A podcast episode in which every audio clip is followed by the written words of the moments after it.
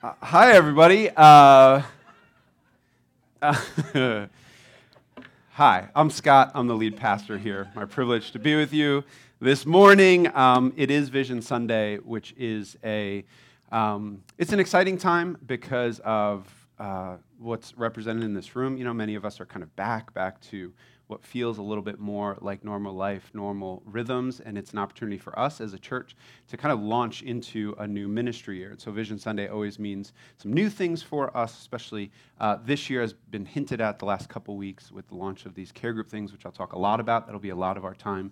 This morning, we feel like it's important enough to give that two really whole weeks of focus uh, heading into this year. Uh, to stick with the uh, pervasive football analogies. Um, and I'm a Giants fan. They're the four o'clock game, so members meeting could be as long as we need it to be uh, for me. But um, uh, Vince Lombardi, who's probably the greatest football coach ever, uh, he was a long, long time Green Bay Packers coach and won a bunch of Super Bowls and one of the things that he was most famous for was his commitment to basics, his commitment to fundamentals. And what he would do, you got to imagine this a bunch of professional athletes uh, coming off of a very successful season, reporting to training camp. And on the very first day, this great coach who they'd had all this success with, who they'd been through all these things, playbooks and games and practices and all of this, he starts their very first day and he says, This, gentleman, is, and does anybody know what he would say? He would say, a football. And he would reintroduce them to the game stick with the sports analogies. Uh, John Wooden, greatest college basketball coach of all time, would the very first thing that he would do with his top recruited athletes at UCLA, most successful college basketball program ever, he would get these big shots uh, onto campus and they would show up in their very first practice. The first thing that they would do, does anybody know, would be they would. Well, anybody? Oh, that's a good, that's a good guess. Um, but he would teach them how to tie their shoes um, because he would say the way that your shoes go on your feet um, uh, determines a lot about you know injury and about you know calluses and all of those things. And so he would start with basics. For those of you who are maybe not as sports inclined, right? It's the musician, the world class musician. Anybody see that fascinating Kenny G uh, documentary? Oh, there's a Kenny G documentary, y'all, and it is well worth watching. The worldwide phenomena that is Kenny G. And uh, I'm dead serious. It is fascinating. Look it up. Um, and he talks about that every day. Uh, this, this world famous sold millions of records all over the world. Every day he gets up and he works on his very basic scales for about three hours a day. That's what he does. His very basic scales, the same way that you would if you were just starting out on what's that instrument he plays? What does he play? Saxophone. It's a particular type soprano saxophone. There you go. Same way if you were starting out, there's Kenny G doing the same thing that you would, right? Fundamentals, um, remembering uh, the basics of what you do is important. And it's important for our community. That's the point, right? That's where I'm going with this, which is why we do Vision Sunday. We remind ourselves, so to speak, this is who God is. Most fundamentally, this is who we are, and this is who we want to be as a community. And so on Vision Sunday, it is common for us to begin right here. Next slide, Pam with uh, our name and our uh, those little icons under there. And so every community has a, a, mission. What do we exist for? And here at Jacob's Well, we say that we exist primarily um, first and foremost, of, of first importance to use biblical language around it. We exist for the glory of God. We exist because there is God worthy of our entire lives, worthy of our worship, worthy of our obedience. We exist to bring Him, to, to move our attention away from ourselves toward Him and the attention of others away from themselves and toward God. So we exist for the glory of God. There it is. We say that we don't exist um, primarily, therefore, uh, t- for ourselves, but for God's purposes in the world. And God's purpose, God is a missional God. God is going out into the world and seeking people um, quite literally, right? This is, again, biblical language that God is pursuing the good, not just of, of you and me, but the good of this entire world. And so we say that we exist also for the good of the cities around us, the friends, neighbors, families, communities around us. And the greatest good that we offer is hope through the gospel. uh, through the good news of what Jesus has done. That's what that word gospel means, the word that shows up throughout the, particularly the New Testament in the scriptures, though it's there in the Old Testament. And it speaks of the good news that God has not given up on the world that He has created. In fact, He has so not given up with it that He put His very life his very body on the line in order to save us, in order to bring us back from ourselves, in order to undo all of the chaos and devastation and sadness and oppression and injustice and all of the things that we look around and say, this world is not the way that it's supposed to be. We have that instinct in us. That instinct is because God did not create the world in this way that it is our complicity in what's gone wrong in the world that is precisely what God wants and is saving us from. And so that is what we proclaim. Nothing less than that, and nothing as central as that. Where are we headed as a church? Therefore, we say we want to be the type of community. And this comes from the story that Kushla just read for us, our, our uh, er story, which I promise you is a word. I say that every year, and people are like, that's not a thing. You are. Er story. An er story is the story from which you get your, your meaning, the definition of who you are. It's your foundational narrative. And for us, that's this story in John 4, this interaction that we'll look at in just a second in a bit more depth. Uh, not as much as I would love to, but a bit more depth in a second. And so in this story, there's this beautiful interaction between Jesus, the creator of the universe, the very Son of God, God incarnate, God in flesh, meets this woman in the middle of, uh, or not even in the middle of, quite outside of, in the middle, if it's in the middle of anything, it's in the middle of nowhere, outside of this town at this dusty well. And he has this life changing interaction with her. And what's fascinating about this, maybe I'll dip into that story for just a second. You might have noticed it even as Kushla read. Join me in John chapter 4 for just, just a few minutes, if you would.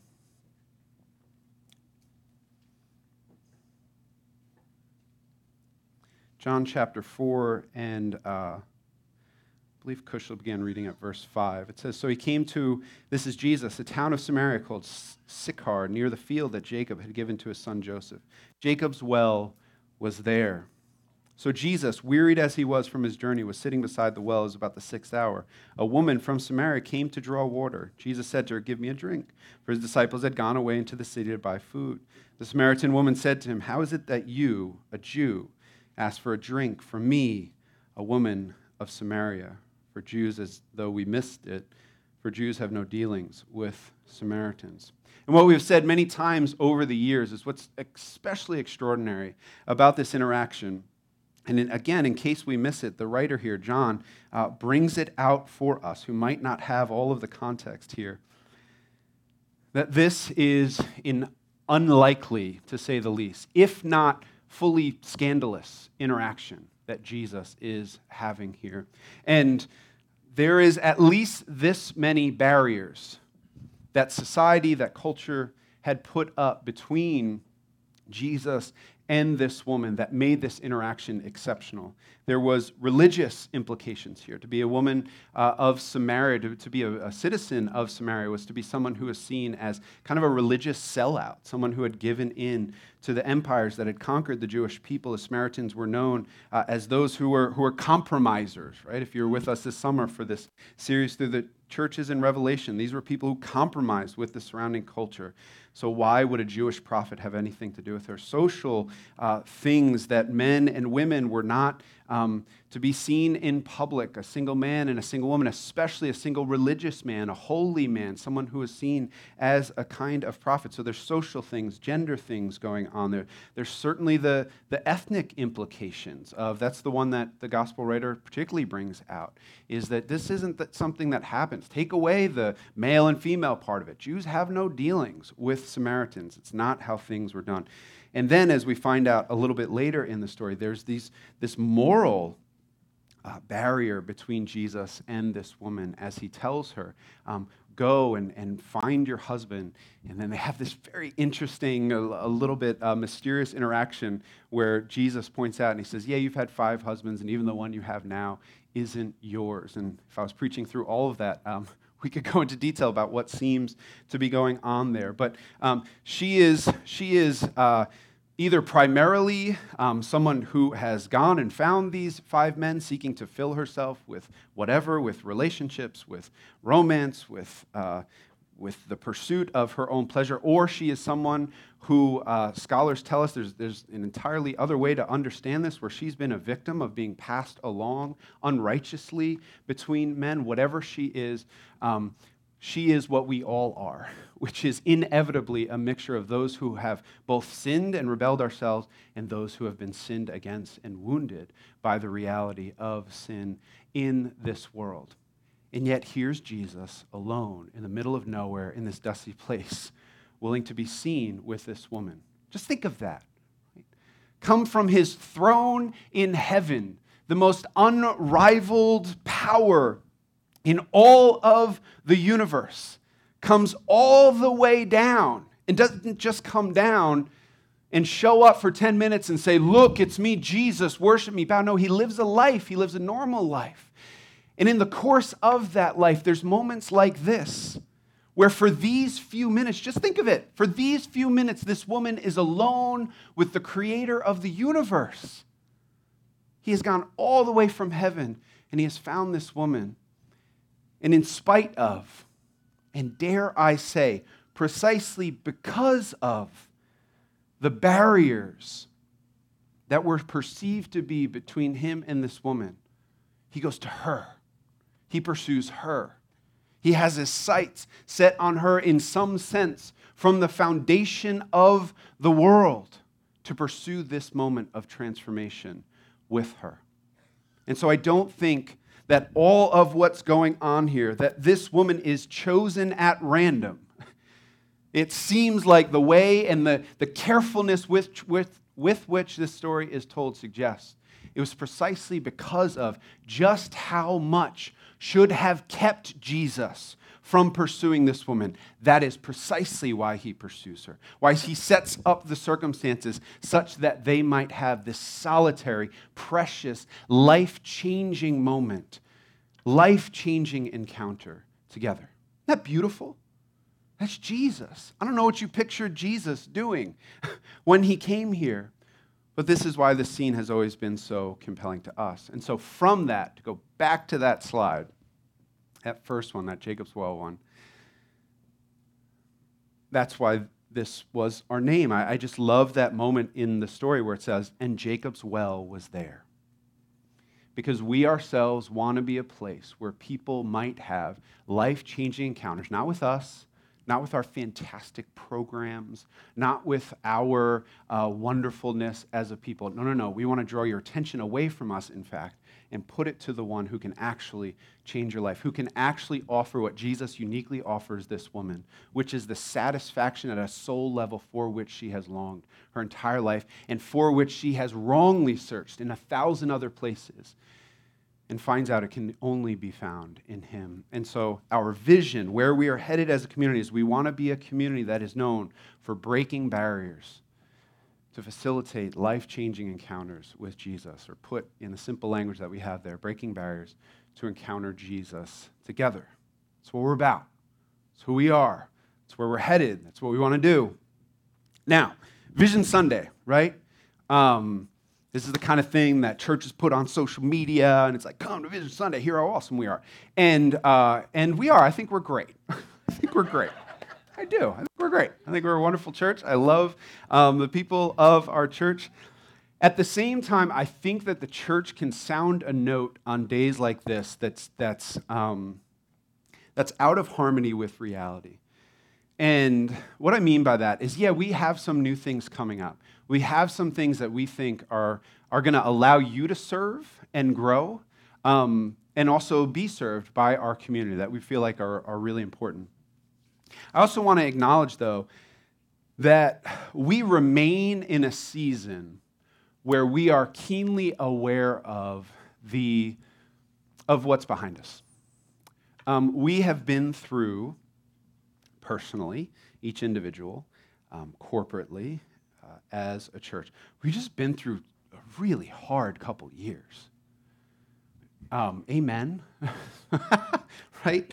Um, we have, uh, we have experienced all of it, right? The, uh, COVID, my goodness. Um, COVID and all the racial unrest and everything that churches went through in all this sort of evangelical reckoning and um, and uh, just not being able to meet and what that did to us and the disconnection that we experienced, right? This whole last year we talked about, we, we wanted to go from disconnection to reconnection. That was like our whole goal is like, let's not dream that we can do much beyond that. Like, we just need to know who each other are. Because you look around the room and it's a super weird thing, especially for those of you who've been here for a while, to look around and be like, I don't know who anyone is anymore. It's a really hard thing to do, right? Then you add to that um, different experiences represented in this room. Some of you are coming to us from churches that no longer exist, um, and the heartache of that, and churches that have been through all this craziness. And like, I know that that's sitting here, and for me to just be like, "Welcome, you have arrived at like the best thing ever," like, whoa, whoa, whoa.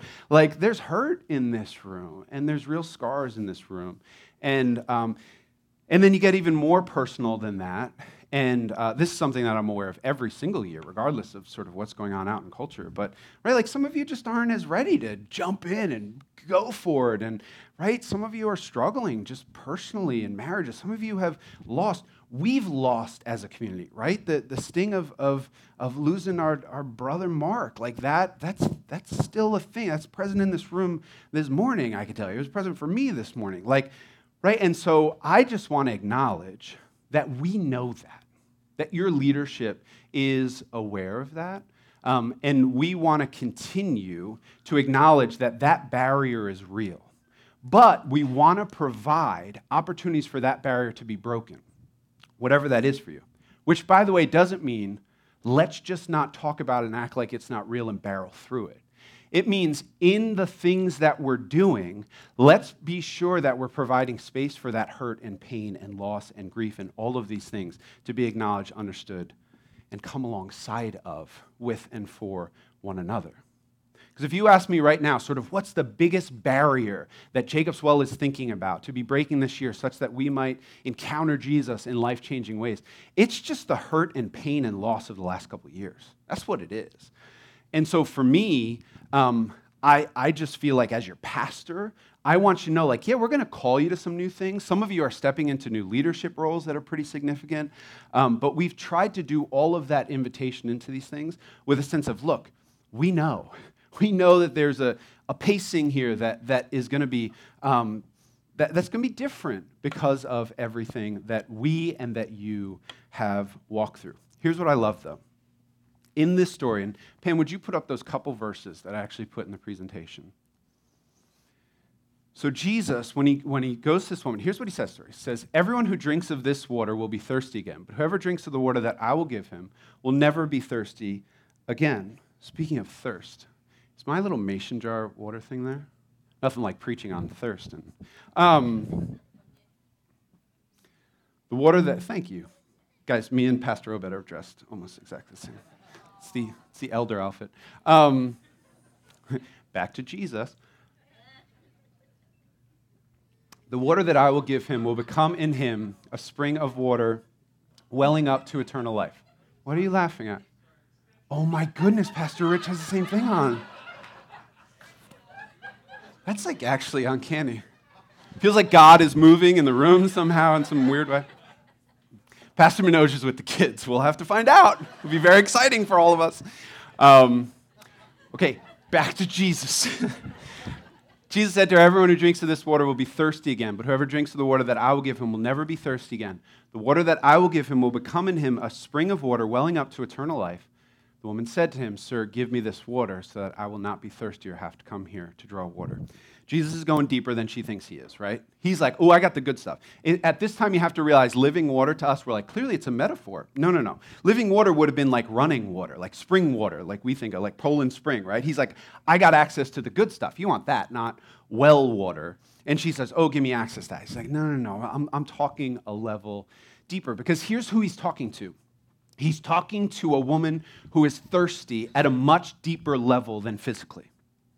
And again, whether it's because of primarily her own sin, whether it's the ways that she's been sinned against, for all of us, it's some combination thereof. This is a weary woman. And I love that the story says Jesus meets her and he himself is weary. I think that this is a way of, of him saying, Look, I know what it's like.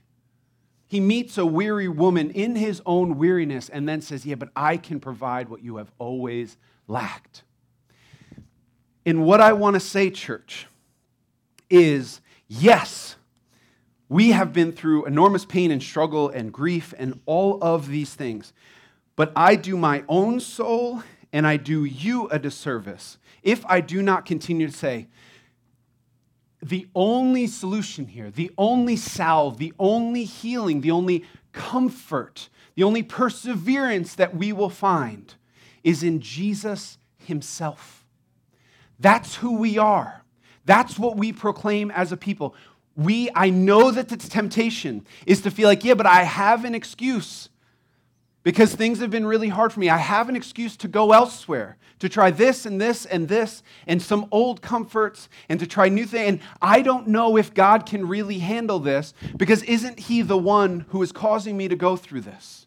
Right? I've asked those questions in these last couple years. And yet, there Jesus sits with nail scarred hands and wounds in his feet, and he says, Don't forget, I know what it's like. I know. I know. Yeah, my father sent me into a world where I myself suffered, but I suffered so that you might have comfort and healing and not be alone anymore in your suffering. That's what suffering does. It isolates us, it makes us think, I'm the only one going through what I'm going through. That's the message so often of suffering. I'm the only one, right? And it isolates us. That's what's happened to this woman. Do you realize that? That's why she's alone. That's why she's sneaking off at the hottest part of the day. You don't go draw well water at the hottest part of the day. Do you know why? Because one, it's much harder to carry it, and two, it's probably a little bit more tepid than what you want, as opposed to after a night of coolness, right? She shouldn't be going there when she is. Why is she? Because this suffering has isolated her. It's made her think no one sees me in this and no one's capable of meeting me in this place. No one can actually solve my problem, so it's got to be up to me. So I'm going to try it alone. And there Jesus sits. And he says, No, no, no. I have what you long for. I have grace and forgiveness and healing. And I can cleanse you. And I can bind up your wounds. And I can give you a hope of a future. I can give you a community of people who will call you brothers and sisters because they're also forgiven sinners, wounded healers. I can surround you with a community. That's where we see this story go. We, she has this encounter and she goes from isolation to basically planting the first church in her town. She goes back, she's like, Come see a man who told me all that I ever did, which I've said before from this pulpit is a weird thing for her to say because what she ever did is precisely what she's hiding from. What is she saying there? She's saying, He told me all that I ever did, and yet He still chose me. He still loves me. He knew it all, and yet He welcomed me in. This is who Jesus is.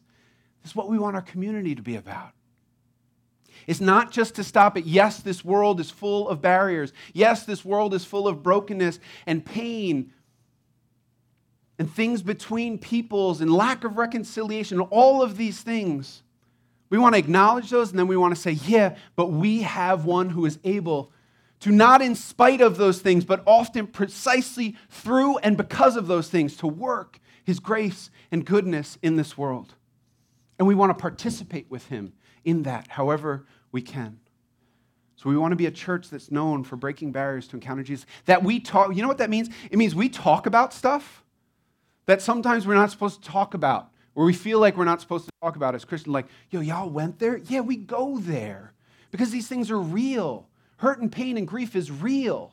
Injustice and oppression is real, so we're going to talk about it. But we're not going to talk about it, just talk about it and sit and dwell on it. We're going to talk about, yeah, but what is the one who, if we encounter him, can change it all? What does he have to say about it? What does this have to do with Jesus, right? Always moving toward Jesus. We're breaking barriers because we're going somewhere. We're going to him, is who we want to be about ultimately. Amen? I hope that's why you're here. if you're not. Here's a phrase that's gone around our church uh, over the last year or so. It's, it's two simple words. Pam, go to that next slide. Begin again. Uh, I talked about this last year right here on Vision Sunday. Is This has felt like a season in which we are constantly being asked, all around us, but I think primarily by God. If we can hear His voice through it all, then it really actually matters and takes on life. We're being asked to begin again. Right? I feel like I just want to say, I look around and I'm like, I can't think of hardly anyone who doesn't have some version of this in your life right now. Whether because of what you've gone through, whether because of massive changes in your life, whether because of stuff you've been through relationally, whatever it is, there is this difficult reality that at some point we got to either choose to mail it in or choose to say, okay, God, I choose to begin again. Right? The example that I used was Job, that, that the, the book of Job is this man who goes through profound suffering, and sometimes we wrongly think of the end of that book as this happy ending where everything is restored to him. No, it ain't. His kids are still dead. He's still lost all of the wealth that he had previously. But there's something that allows him to make a choice because by the end of the story, he's got a family again, he's got a business again, right? And just taking those two at some point, he looks at his wife, who was not exactly the most helpful through everything that he went through. And he says to her, Hey, I think, I think we need to start over. I think we need to, to think about what it would look like to start over. He goes to the local bank and he says, Yeah, I'm the guy who lost everything. I'm the guy who had that weird thing where all the natural disasters seem very targeted at my, you know, farm or whatever. And like, I'm that guy. Will you take a risk on me? Can I have, you know, one goat as a loan? He makes all of these choices to beginning. What happens? What happens is he has a life changing encounter with the living God, who, in so many words, says to him, I know that you experience this world as chaotic and meaningless at times, but I am telling you, first, I know that that's what it's like experienced on your side of it, but it does not mean that these things are out of my control or keep my purposes and ultimate will from being done. And I'm still good. And Job makes a bold choice to say, it's either that or nothingness. So I choose to trust God again, and I choose to begin again. And I hope we keep saying that in our community a lot. Because that's going to be paced out again differently for some of us. Some of us are ready to go. Some of us are like, yeah, I've processed all the things, right? I love working from home or whatever, right? Like new beginnings, all of this stuff, right? Some of you are still in it. You're going, I don't know. I don't know if I have it? There's an invitation here from God to say, what if you knew He saw you in what you're going through? What if you knew His scars say, yeah, I know what it's like. I've been weary. I've been exhausted. And then what if he was still good? What if he was still What if those very scars spoke to his ultimate, eternal, non negotiable, everlasting, uncompromising, unconditional love for you? So, where are we headed this year? Let's talk through uh, our three, this is something that we do every year, our three strategic priorities as a community as we seek to live out these realities um, of who we want to be, of where we are headed. And so go to that next slide. Our first strategic priority is this thing you've been hearing a lot about, which is uh, we are going to create these things called care groups. And probably what comes into your mind is a little bit right and a little bit inaccurate for what these are going to be. So let me walk you through it. And I think I couldn't think of a better way to put this, even as we were talking to potential leaders and all that this summer. Probably the, the, the best way to wrap your head around this is to compare it to what a lot of churches do and what this very church did for many years. And so go to that next slide, Pam. So this is this is your sort of classic small group model. For us, this was what missional communities. Um, woot if you were ever in a missional community. There you go. I don't know why I had you do that. Um, but i guess I'm trying to get a feel for how many of you have experienced this. So, the idea of missional community is that all of these essential things that the scriptures call Christians to do existed within your small group. So, it was your community, it was your group of friends, was your way of, of feeling involved in the church. Yeah, there's familiar faces to me. It was the way that you were cared for. There was a sense in which, you know, you have a baby or in the hospital, whatever. Um, these are the people that are likely going to care for you. It was where discipleship happened. You know, there were times where we did sermon questions or different ways to actually build into you and help you grow and mature as a Christian. Uh, service opportunities. It, it, was a way to connect to your local community, and you were supposed to have a, a service project that was uh, something that your community would engage in. And then it was also to be a place where you could have some overlap with non Christians, uh, with friends and neighbors and all that. It, it could be a place where they could come, right? That's sort of your ideal. Read a book about missional communities, and it's, and it's wonderful. I don't even want to say it sounds wonderful. It is wonderful. That's why a lot of churches do it. It's a model that makes a ton of sense it didn't work so well for us. it just didn't go well, right? Um, give me a woot if you agree. No, just kidding. Um, but it, it just it it was a it was always a big struggle for us to pull off this missional community thing.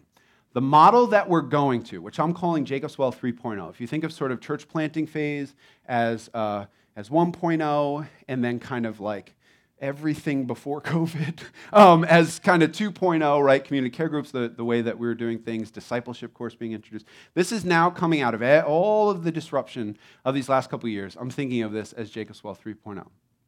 What we're trying to do is to still do all those things because we believe that's those are the kinds of things that a church exists for. We're just trying to put them um, in spheres that make a little bit more sense for some of the realities of what it means to be a church in central New Jersey and in our context. And so the idea of Jacob's Well 3.0 is there will be a place where community happens, where discipleship happens, where care happens, where evangelism happens, and where service happens. And so right now, if you think about this, with the exception of evangelism, which I'll actually talk about in just a couple minutes, all of these have literal teams that are functioning to help our church accomplish this, right? We've had a care team, we have a service team, Pastor Manoj's team, the discipleship team that uh, a, bunch of you are a part of that. All of you, um, well, most of you, un- unless you're new, new, have experienced discipleship here. And then uh, community, the way that we've been do- doing community meals and all that stuff. All right, next slide. Okay, I know you might not be able to see this, but um, What's great about the missional community model is everything's integrated. Everything, there's overlap to all of those things, right? Like, this is what makes that an attractive model. It's like, I kind of want to do service with the people who I'm also growing and maturing in faith. And I want those to be the people who show up when I'm going through something hard. And it'd be really cool for those to be the people who also get to know my non Christian friends and all that, right? Like, that's, that's a good thing. That's a, that's a wonderful thing. In some ways, that's like the, um, whatever. The ever elusive thing about New Jersey, right, is trying to find that overlap. Also, the longevity of relationships in these is, is another great thing when commu- missional communities are going well. There's two things, though, that I think made that model really difficult for us. One, it asks a lot of leaders. Is your leaders end up needing to lead and give energy and push all of that stuff forward. And even when we would try like sub leaders, so it would be like you would have your mission community leaders, but then maybe you had service leaders. It's like, y'all know how that is. If you have many people leading, no one's leading. It would still ultimately fall on just those couple people who are leading missional communities. So I would say the biggest feedback that we would always get about missional communities back in the day were it's just a lot. And we would burn out leaders and we'd constantly be going through leaders. The other thing, and this is more contextual, that makes that model really difficult is um, have you guys found this out? People don't stay in New Jersey, right? Um, is that model works when there's sort of this slow build over time. When you launch a missional community, and then by the end of that year, half the people in your missional community have moved, it can make that experience really frustrating. Or when you feel like, hey, we're going to go super deep and be, you know, do life together, and you get two years into that, and it's like, yeah, but also, you know, we got a job offer in wherever, right? That can be like, oh, and it takes the steam out of that model. We experience that a lot, y'all, okay? Why am I telling you all this? It's not to bag on missional community. Missional community is a wonderful thing. We were deep believers in it. It's because this is the question that I get the most about the model that we're. Is why don't we just do all of this together? Wouldn't it make more sense if we just split the church into 14 groups and we could just do all this stuff all together? It's like, yeah, we've done that. We've tried that and it didn't work. Here's what we hope. And by the way, this might shock you. This model was not like handed to us by God, right? Like, this is us trying to do our best to discern what is and isn't working, and then having a lot of voices give input to, hey, we feel like this might be what makes sense. And so this is what we feel like makes sense is one, by creating spheres for these, it means that leadership is truly shared. Right? Like if I'm on the discipleship team and I'm leading a discipleship course on a given night, I don't feel the burden to say, yeah, but where are these people going to do local community service kind of stuff together, right? It's not my responsibility. Same, same way on the other side, Pastor Manoj and his team on the service side don't have to be asking, yeah, but how are we going to grow and mature people in their own walk with Jesus and in their own growth into Christ likeness, right? It allows leaders to do what they feel called to do, what they feel equipped to do, and just that thing in a really concentrated way. The other thing that we hope here is that while there isn't that beautiful holistic integration, we do hope that you'll begin to see overlap in these spheres.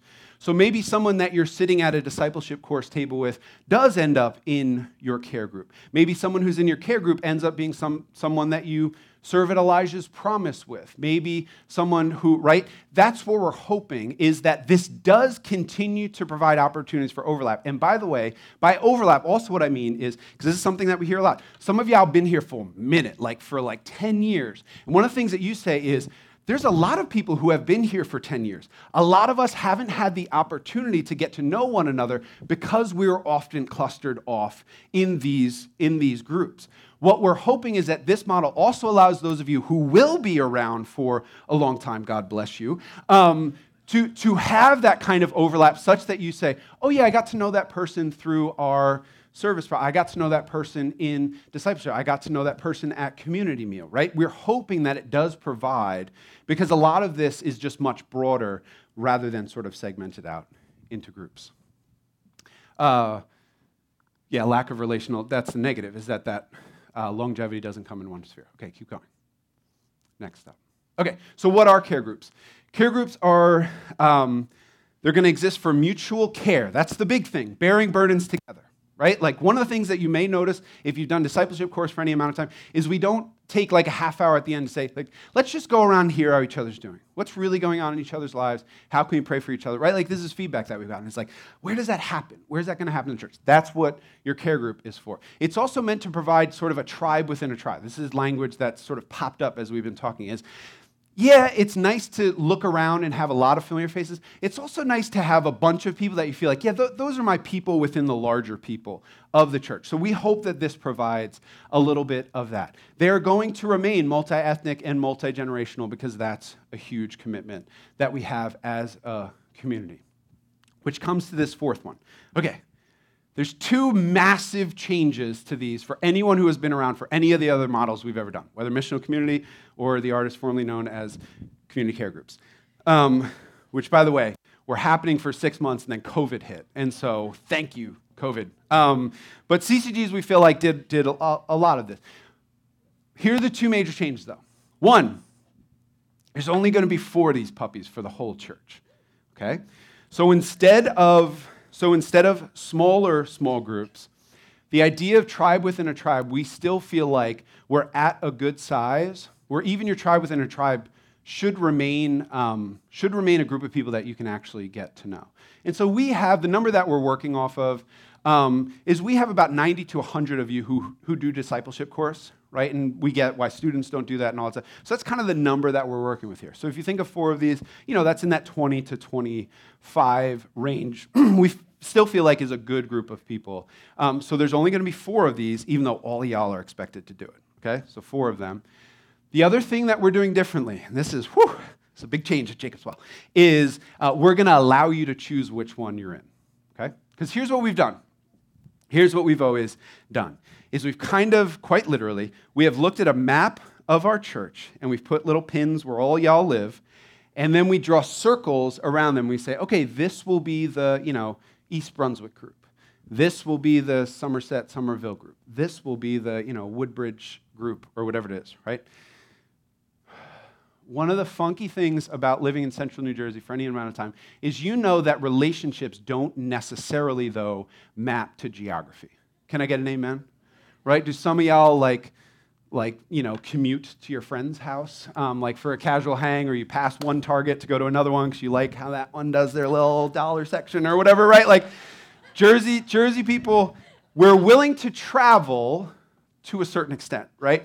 Um, and, and for relationship, especially, we are willing to travel. And so we said, and the we there was uh, on the elder retreat, we said, can you imagine if what we could actually do, this would be creepy because it would mean we were really socially engineering you, but if we could map the church relationally and then draw circles around that relational map in a way that made sense with our multi ethnic and multi generational commitment, in a way that still preserved that, but also preserve the reality that some of y'all are, are good friends. And some of y'all are just starting some relationships that if you just had a little bit more context for them and maybe a little training for what a distinctly Christian version of that relationship might look like, you could really flourish. Rather than just saying, oh, you happen to live 10 minutes from this person, therefore, you know, you guys have to figure out how to care well for one another. This is another reason why we're just doing four of them, is because we feel like in order to maintain that multi ethnic, multi generational, we're going to need a lot of people in each of these. But also, we hope that by not sending you with just six other people or whatever, you're going to be able to look around and say, yeah, I got some people. I got some real people in this. Tracking?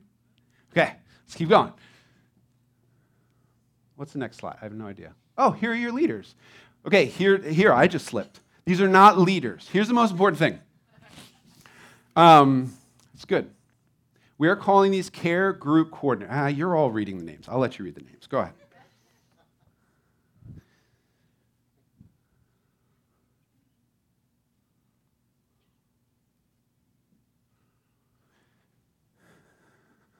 I don't know about you, but that's a group of people that I'm very excited about. Okay, two things about these, these folks. One, they are care group coordinators.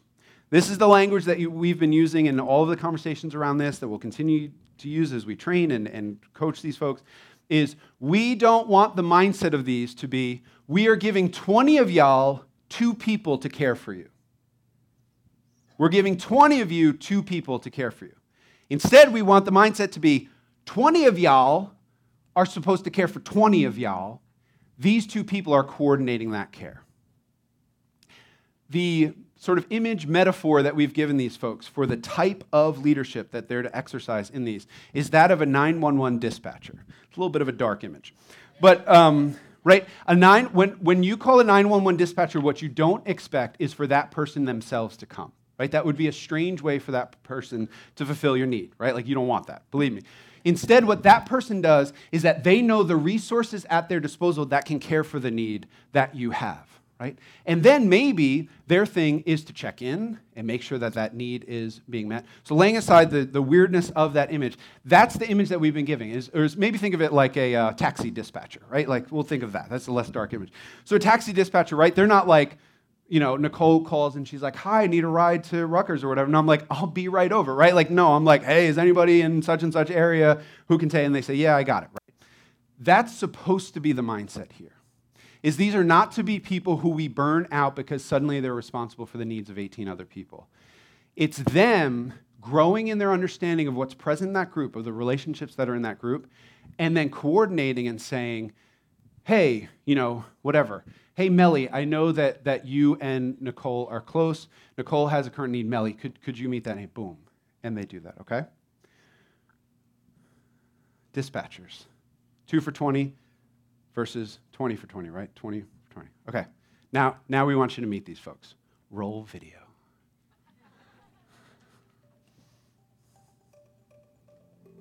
Hi, everybody. My name is Jalen. And I'm Bina Thomas. And we are extremely excited to be launching our new care group model for the church that you just heard Pastor Scott talk about. And Bina, why are you excited about that? I'm excited about care groups uh, as I see and envision the heart behind this group is primarily to be present, to listen, to understand, and care for the needs of the people at Jacob's Well. And we cannot wait to launch into doing this work with you. And now we want to introduce our new care group coordinators who are going to be responsible for coordinating that care. Here they are. Hi guys, my name's Andy. Um, a fun fact about me: I came face to face with a bear this winter in the woods. I am Allison Stowell, um, and My fun fact what I love about New Jersey are the seasons. Growing up in Florida in eternal summer, I just really value the seasons that New Jersey offers. Yeah. Our first care group meeting will be October 23rd. And our December meeting will be December 11th. We're looking forward to seeing you guys there.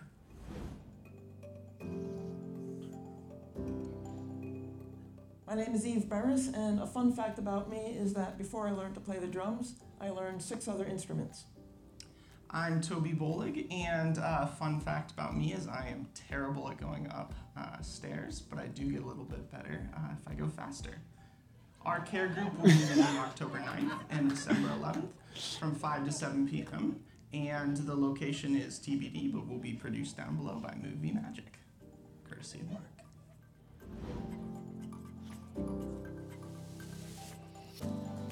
Hi, I'm Christy McInerney, and a fun fact about me is that I absolutely love New Jersey because of all of the great beaches. Cape May is one of my favorite beaches. Hi, I'm Dean Mackey, and I live in East Brunswick, which is significantly different uh, than the, six, the town of 600 people I grew up in, Hmm. in the middle of nowhere, Wisconsin. And I love the options I have to do a bunch of different things uh, with very little travel.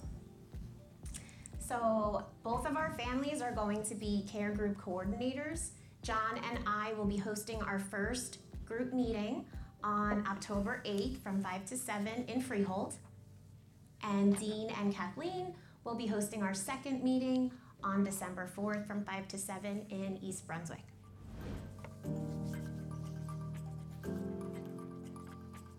Hello, Jacob's Well. My name is Marcos Guevara. I love the outdoors, and if I could, I would live outside.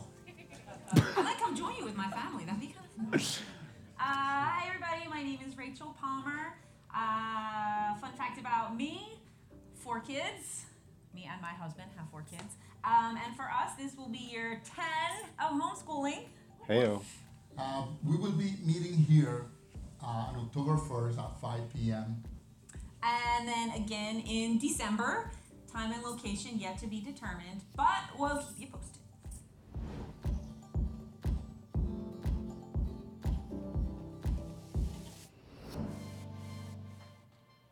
You can clap. Go ahead. Yes. Transference of information. Yeah.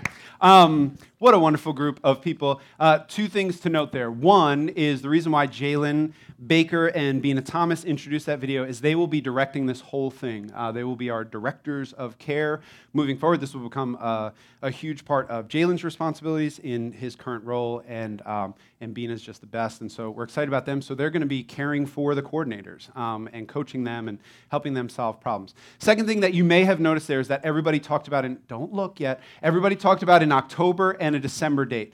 Our goal this year um, is, to, is to do these every other month. That's our mindset heading in, which means six times this year.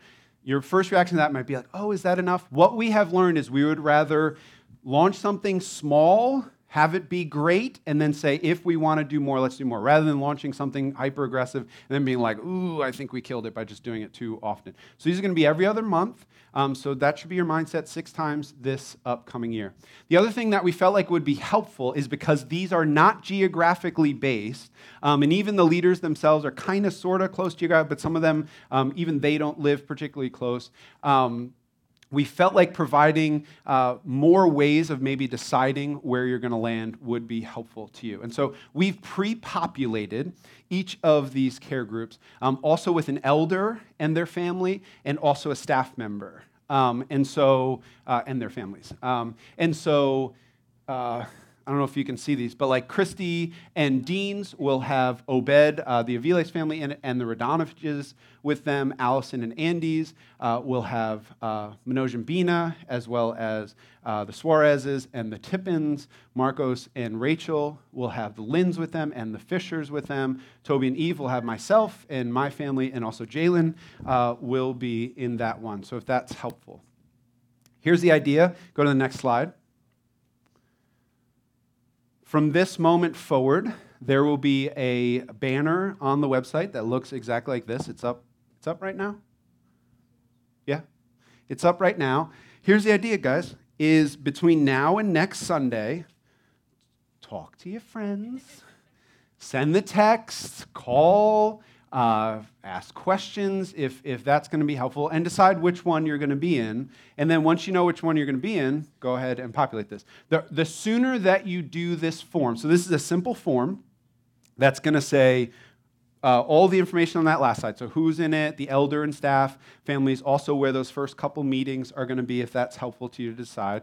Go ahead and fill that form out. You only need to do that uh, once for your family. This isn't like discipleship course where we ask you to everybody sign up. Uh, just once for your family. We'll assume that if one of you signs up, you're going to go to the same care group. That would be good and healthy. Um, and so, uh, so just one per family. Uh, and then next Sunday, what we're going to do, we're literally calling it Care Group Sunday. Next Sunday, we will give you an opportunity to meet in your care groups here at the 27th. So we'll have a normal-ish gathering, uh, a briefer gathering, but the big thing will be launching you into these so that you can hear from your coordinators, so that um, they can tell you sort of, hey, here's the plan for those first couple meetings. And then after that time, we're, you know, picture one group will be in here, one group will be in, you know, kids' room or, or connect room or whatever, right? Then we will have that meal together. So we'll all be together as well um, which leads my mind to say um, that's kind of the mindset is that so in september right we're doing a meal together kind of a community meal but it's not potluck so it's a little bit different but we'll do a meal october will be care group november we'll do community meal december we'll do care group and on and on it goes that'll be the rhythm so there'll be that one opportunity every month to be together as a church and then one opportunity to be in your care groups the sooner you can sign up for these the more you're just helping those coordinators because they, they're going to have a lot um, on their plate next Sunday. So as soon as you know that, just go ahead, jump in and sign up. Um, so yeah, there should be text going back and forth. There should be conversations uh, this week so that we're ready to go by next week. Cool? Cool, great. They all said it. Okay, um, Morgan, am I leaving anything out about care groups? One group, y'all. This ain't a this ain't a buffet. This ain't a taste them and ooh, that group was rough. No, no, no. You're um, you're choosing your group and you're going to that group. Cool? Yes, one per. Thank you, Morgan. Okay. We have two other uh, strategic priorities that will not take us long. um, so, our other two priorities uh, this year are catalyze evangelism. Um, for uh, for as long as I've been in this role, uh, every year it comes up that something that we're just not strong in is evangelism as a church, is in seeing non Christians come into our community you know, whether just be in our community, uh, which, which we would love, or, or actually put their faith in Jesus and we baptize them, it's just not something that we're strong in. So this year we want to start taking steps um, to, to train us, to equip us in that, and to provide even some context where that might happen. So there's two primary ways that this is going to show up this coming year. One, uh, next slide, Pam. One is that in the spring, one of the 201s in discipleship course um, will be an evangelism training, which I hope will be I think the biggest thing that keeps us from this is we have, most of us, one and, and one only image of evangelism, which is, oh no, you're going to go make me stand in the middle of New Brunswick and shout, who wants to hear the good news, right? Like, um, we've got to get out of that. Not, not that that's completely ineffective. There's some people called to that, I'm sure.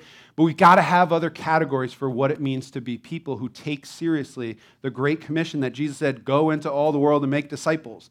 Um, we've got to figure out how to participate in that individually and corporately as a church. And so that's what that uh, spring discipleship course will be on. And then we're going to launch. Um, some of you might be familiar with Alpha. Alpha is this sort of global program that people love, um, that a lot of the churches that we look to use as uh, what Alpha is. It's like the lowest barrier of entry to spiritual conversations. And so it's getting a bunch of people that you know and saying, hey, would you guys like to have a conversation around what we all believe because that's weird to do on, you know, whatever, a Thursday night over beers or whatever. Like, is that a contact? And this provides you just a platform to have that conversation to say, yeah, what do you believe life is for? And What do you believe? And then it slowly, not in a bait and switch way, it's very gently done. It moves toward, hey, like we're doing this because we're Christians and, you know, we, we have certain responses to that we're kind of figuring out, Rach and I, so Rach is our director of equipping and, and has spent a lot of the summer kind of getting familiar with Alpha,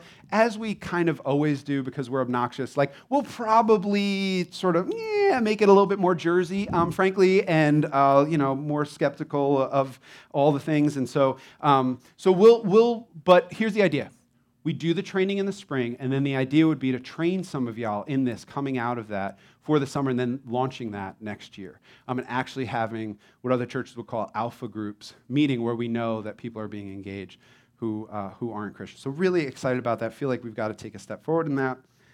The last one here, um, we're calling, do you notice the three C's when it pops up? Look at that create care groups, catalyze evangelism, clarify seeking justice and mercy for probably the past three or four years, one of our big moves, one of our big emphases, priorities as a church has been really clarifying what we mean by life in multi ethnic community. And so, if you've been around, you've heard sermon series on this. It's, it's huge in, in discipleship, both 101 and 201. In the, in the social slice of the pie, we talk a lot about that. It's part of how we do leadership training here and all of that. And we really felt like we needed a clear theology behind our commitment to multi ethnic community, and then also a praxis. Where does this stuff live in our church? Right? Last week, Jalen powerfully preached. Like, we can say all day long that we're oh, we love this, we love multi-ethnic community. But if there's not actually boots on the ground, like where does this show up in your community, then we're just giving it lip service. And so we worked really hard. Um, again, this was one of Jalen's big responsibilities over the last uh, over the last year is to help develop that theology and praxis. And we feel like we've arrived at a point where there's pretty strong unity and clarity around those things. The one core identity that we feel like remains lacking in its clarity is seeking justice and mercy. Again, if you've been here a long time, you probably have I've actually asked this around for those of you who, who have been around a little bit. Like, what does that one mean to you? And maybe it's vaguely like, eh, we do community service or some vague notion of like, yeah, we care about that stuff. We, we really feel like similarly, we've got to begin to have some clarity around our theology of this because right now, a word like justice is very buzzy in the world, in culture, and then also within the church. That can mean, oh, right? Like, what do they mean by that, right? Like, so we need a clear theology around that. And then we also need, how do we live that out? What's our praxis? Praxis, by the way, is a very fancy word for how you live something out practically. And so theology and praxis around that. And so the elders um, have been doing uh, some reading around this, some conversation around this. Uh, Jalen's been, and uh, with uh, sort of we've been teaming up on this is, is to uh, figure out um, what this looks like for the staff. And Jalen's been doing great stuff with the staff to foment conversation here. And so, um, the way that this is going to be expressed this coming year, go to that next slide, is actually in the fall. So, this upcoming, the one that's about to launch in just a couple weeks, which you'll be hearing a lot more about in the next two weeks, um, the fall semester of discipleship course, Jalen and Rachel are going to be leading a training around this. Um, and so, sharing some of the theology that we've begun to um, really resonate with as, as leaders, and then also offer hey, here are some of the ways that, that the church is starting to figure out how to live this out, and here's what make, makes sense for us. And so, really excited for many of you to be able to, um, to be part of that and be part of uh, learning on that and conversation around that. And then also, um, this is something that uh, I'm really proud of because I haven't been the one primarily driving it, but um, Pastor Manoj and his service team has just done a wonderful job over the last year, really two years, of finding us some partners that make sense, who can really, again, kind of put boots on the ground to our commitment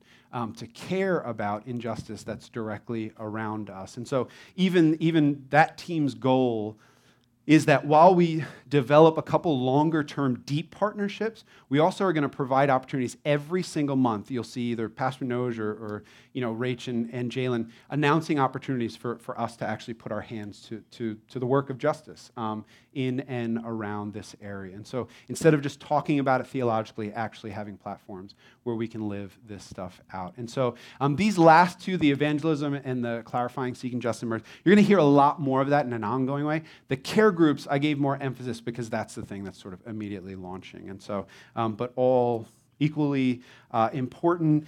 And it's worth saying where do these come from? Just so you know, they come from um, getting a lot of input on the front end of a, what we call a strategic planning process that starts in about February, getting a lot of input from leaders at various levels, um, the staff, and then also any of you who are serving in sort of director roles, um, what we now call the Leadership Collective, which you'll hear a lot about this year, which we're very excited about. But we get input on the front end there.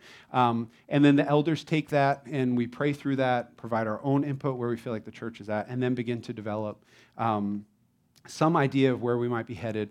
Then, with the staff, we remain in conversation. And then, sort of the finalizing of that process is the elders go away for an overnight retreat. And we pray through these things, we talk through them at length, and, and kind of come back from that with, hey, we feel like this is where God would really have us focus this coming year. And so, this is, uh, this is hardly sort of me, like, I woke up late last night. like, I think this is what we should do. Um, like, this is a, a very significant um, and, uh, and, and rightly labored process that we go through to arrive at this point. So here's what we've got upcoming. Um, there you go. Just put that in your calendar. Um, but yeah, here are some of the things. Care Group Sunday will be next week. Connections Lunch uh, was announced this morning. Discipleship Course, this is a date you probably want. Uh, that launches September uh, 28th. Um, and then this year, we're going to do a Sunday morning 201 offering. Okay, for those of you who, who have been through all of the core curriculum, um, we are going to do a Sunday morning. We feel like we've heard from enough of you who just feel like, man, the Wednesday night thing just doesn't work. We want to provide an opportunity for you to do that on Sunday. So there will be that family dedication, all that, eh, pretty much everything else you'll hear um, in coming weeks. This, in a much prettier format, uh, is available out in the lobby. We have Save the Dates. We have Jacob's Well like fall semester Save the Dates. And so grab one of those on your way out. If you're staying for the members meeting, we'll actually hand those out, so you'll get one. Um, but if you won't be at that, go ahead and grab one of those. At the bottom there, you see TBD Men's Retreat. We're hoping to pull off a men's retreat like we used to do back in the day. Um, men's retreat in the fall, women's retreat in the spring, and then uh, maybe a, a, women's event, some kind of one dayer. Uh, during the fall, and then a one day for the men in the spring. Um, and so you'll again you'll hear more about that as we figure out if we can even pull that off. Um, but we'll do something men's and women's uh, once a once a semester. So if you have questions. Um, I'm not taking questions now, but like in the members meeting, you can ask questions or you can just find ways. Uh, info at jacobswellnj.org is always the place to ask questions. Um, last but not least, we don't just do uh, this every week. We do uh, preach through the Bible, and that is our, our main thing. Um, we're people of the Word here. And so our full series is going to be the Ten Commandments. We're going to walk through the Ten Commandments. Whoa. Wow. What an interesting response. Wow. I wish I could have captured that, and we would just play that as the bump video. Be like the Ten Commandments. Oh. Okay. Um, okay, uh, worship team, come back up. Uh, I'm going to transition us now to uh, to communion. Look, we're